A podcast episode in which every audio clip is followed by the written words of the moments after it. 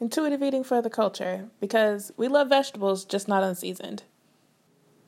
Hey guys, it's your host, Christina Johnson, a registered dietitian based in Dallas, Texas.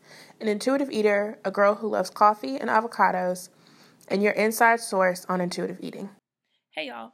So we're back for season two.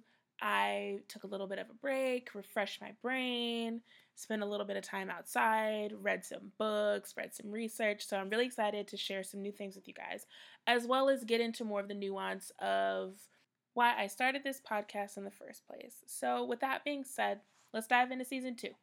So, when I thought about how I wanted to teach gentle nutrition, I deliberated for a long time. And by a long time, I mean like several weeks, probably months, really. Let's not lie. But it was because I didn't want it to be another set of rules that you adopted that would send you right back into diet culture. And so I gave myself some time and some space to just really think about how I wanted to present this information so that you could use it in your everyday life because that's the whole point of this podcast, but also so that it could serve as a safe space to learn about nutrition because most nutrition advice is um, it's incredibly steeped in diet culture. It comes from this really um, fear mongering perspective of you should eat but not too much because if you eat too much, you're a bad person and you're going to get fat and everything in your life is just going to go to to the crapper. And I just I don't know. I think that's not. Uh, I don't think that's a good way to teach anybody much of anything except maybe how to avoid jail um, or any criminal activity, really, for that matter. But other than that, I don't think that it's appropriate to teach people um, to take care of their body from a fear mongering perspective, mostly because we don't do well by learning from shame, except to learn how to manage shame and to mitigate life through a shame lens, as opposed to learning from a space of openness, of acceptance, of uh, love and appreciation. And so that is my intention here is to create a space that's full of love and care and is safe so that you can learn about these nutrition topics and whatever other topic I decide to present um, but still feel as though it's applicable to your own life and not coming from this lens of you need to maintain a certain whatever in order to be deemed acceptable because that's just not true. So, with that, I think we should dive in to gentle nutrition, the 10th and final principle of intuitive eating.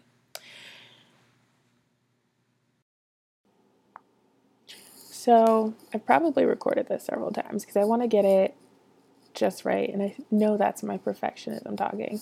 But really, I want to make sure that I'm not creating a space for you to undo all the work that you've done. Because this intuitive eating journey that you're on, I'm assuming you're on one, um, is a lot of work. There's a lot of time put into it, a lot of emotional energy, physical energy.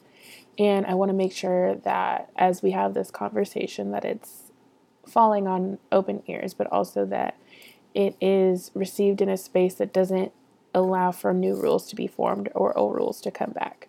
And so I want to be really gentle with the conversation, but also um, informative at the same time, but not overly informative, because I find that we have plenty of information out about nutrition and it's um, overwhelming at times, in that there's studies put out practically every day about some facet of nutrition carbs, fat, protein, whatever and we are overinformed as a society and, as a culture. So I just want to make sure to not add to the overinformation, but still provide just enough information, which can be sometimes tricky. So with that, I just want to start with carbs. I think because that's my favorite. Honestly, protein's my favorite, but whatever. Um, carbs are fine. They're great. We need them. They are good for our brain. They provide it with energy because without glucose, your brain doesn't get enough energy and you can use other forces, sources of energy, but you don't really want to. It makes you pretty cranky. Um, so when I think of carbs, obviously there are fruits and vegetables who fall in the carb category, but what I'm really talking about is going to be your grains.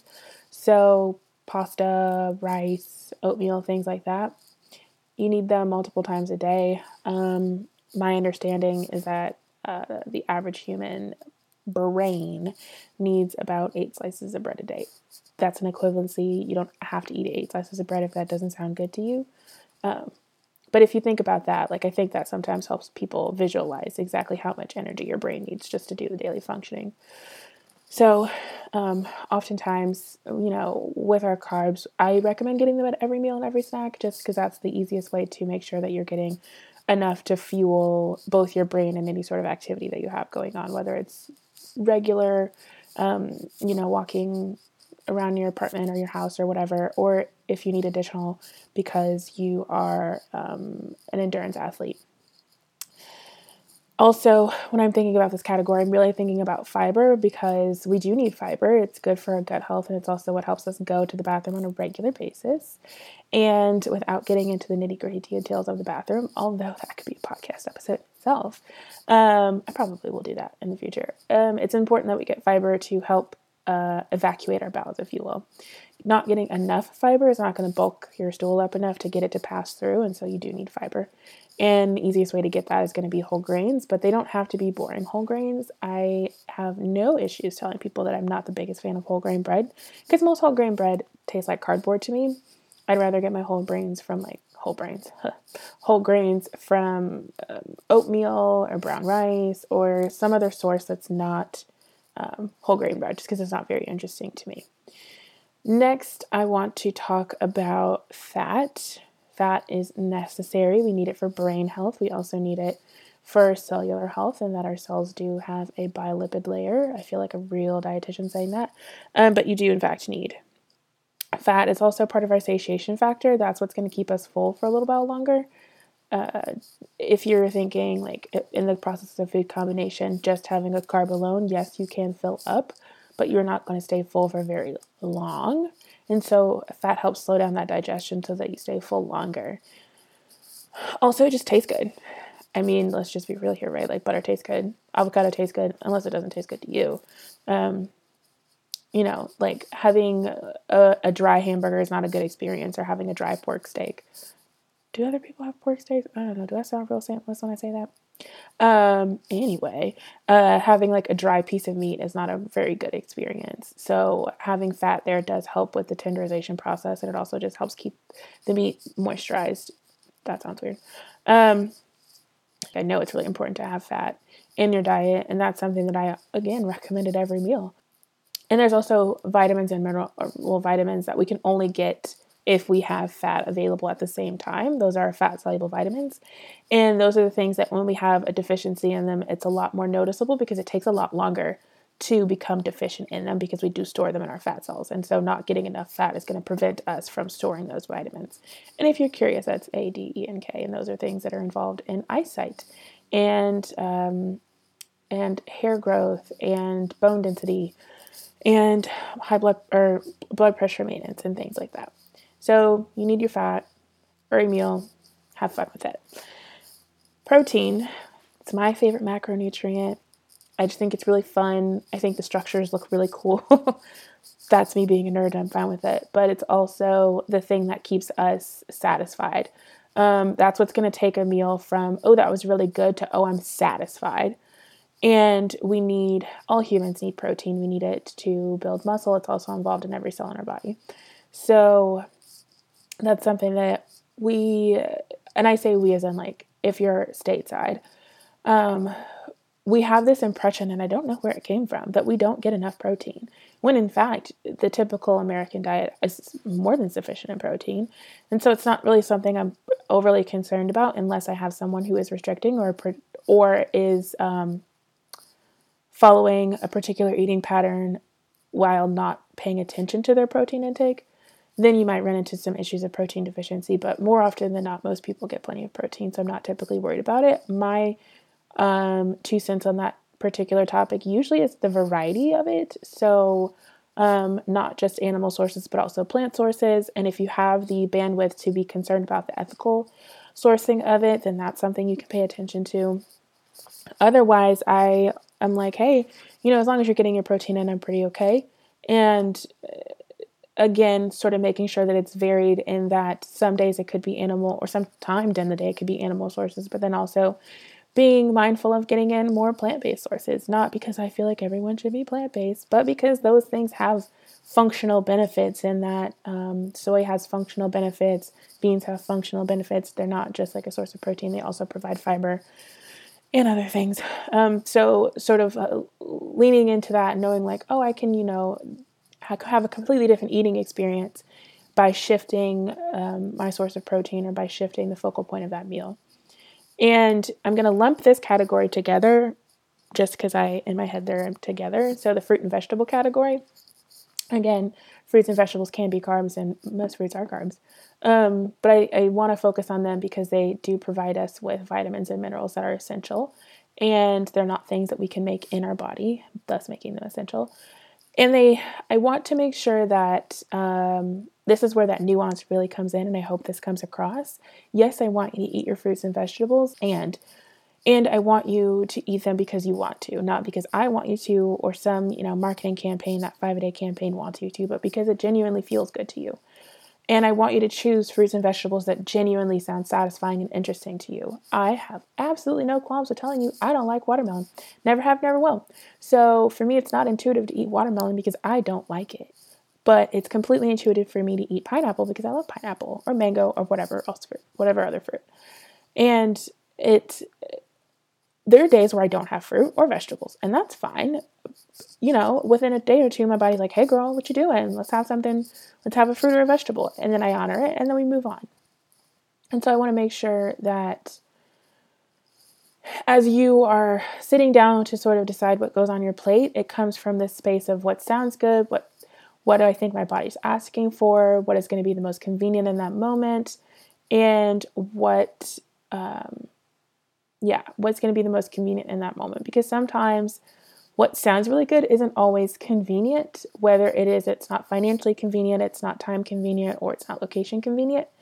And it's important to honor those that too, as well as when you're when you're deciding what goes on your plate and knowing that fruits and vegetables or shoot whatever the heck you want to put on your plate doesn't have to be this time consuming monumental part of your day it could just be you know, a 10 or 15 minute process, literally from the time that you pull the items out to the time they make it to your plate and you're sitting down.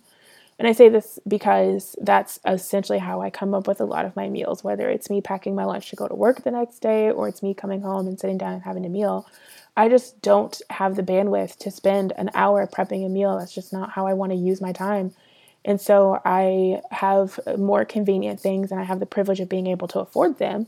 But also, there's cheap cheaper versions and I'm more than more than willing and happy to use them to help me get in the things that I value.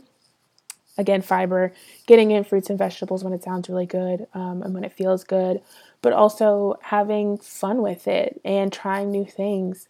I currently my my jam is having steamable rice. Yes, I could steam my own rice, but again, I don't have the bandwidth for it. And even if I did, that's not how I want to use it. And so it's like taking literally a bag out of the freezer and putting it in my microwave for five minutes and being like, "Whoo, there's my rice." And then I like put stuff on top of it. And literally before I sat down to record this episode, that's what I did. I pulled it back out of the freezer. It was quinoa and put it in my microwave for I think three minutes. And then I heated up one thing in the skillet. I put some green leafy things in a bowl and tossed some salad dressing on it and called it a meal. It was delicious and it was also, oh, start to finish, I'd say that meal was complete in less than 10 minutes. But it was satisfying. It was something leafy green because I wanted veggies and I just wanted something kind of cold, even though it's really cold here in Dallas right now. Um, cold for Dallas. But I also wanted something that was kind of warm and hearty and that uh, veggie sausage I put in it was spicy, and I was like, yes, spicy. Um, but that was really all the thought process that went into it. It was what's quick, what's going to sound good, what's going to taste good, and what's going to be satisfying. Because I know I have some other things this afternoon, and I don't want to be overly hungry as I'm sort of tackling those things. So I hope that this was in some way, shape, or form helpful. But then also, I hope that it gave you some space to be curious about this because, again, I don't want to create a space where you can either pick up old rules or gain new ones. And instead, you can just approach this with curiosity of like, what sounds good? If I want carbs, what carbs sounds good? What's going to feel good? Am I, if I'm not going to the bathroom on a regular basis and it's not comfortable, what can I do to help that without creating a rule? Is it, oh, I maybe I need to drink a little bit more water? Is it, oh, maybe going for a short walk might help? Or maybe I realize I haven't had any fruits or vegetables or leafy greens in the last week. Maybe that might help. Um, But again, it's not punishing yourself. It's saying, oh, you know what? I think that's what my body's asking for. I'm going to try that out and see what result I get.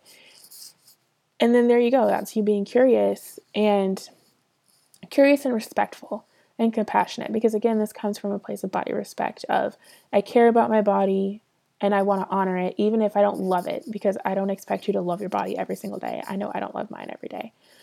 Even though I offer respect and compassion every day and I try to fuel it to the best of my abilities given my energy levels. Um, so I don't know. I feel like I'm rambling and I'm going to leave this in because uh, this season I'm going to be a little less like super edity.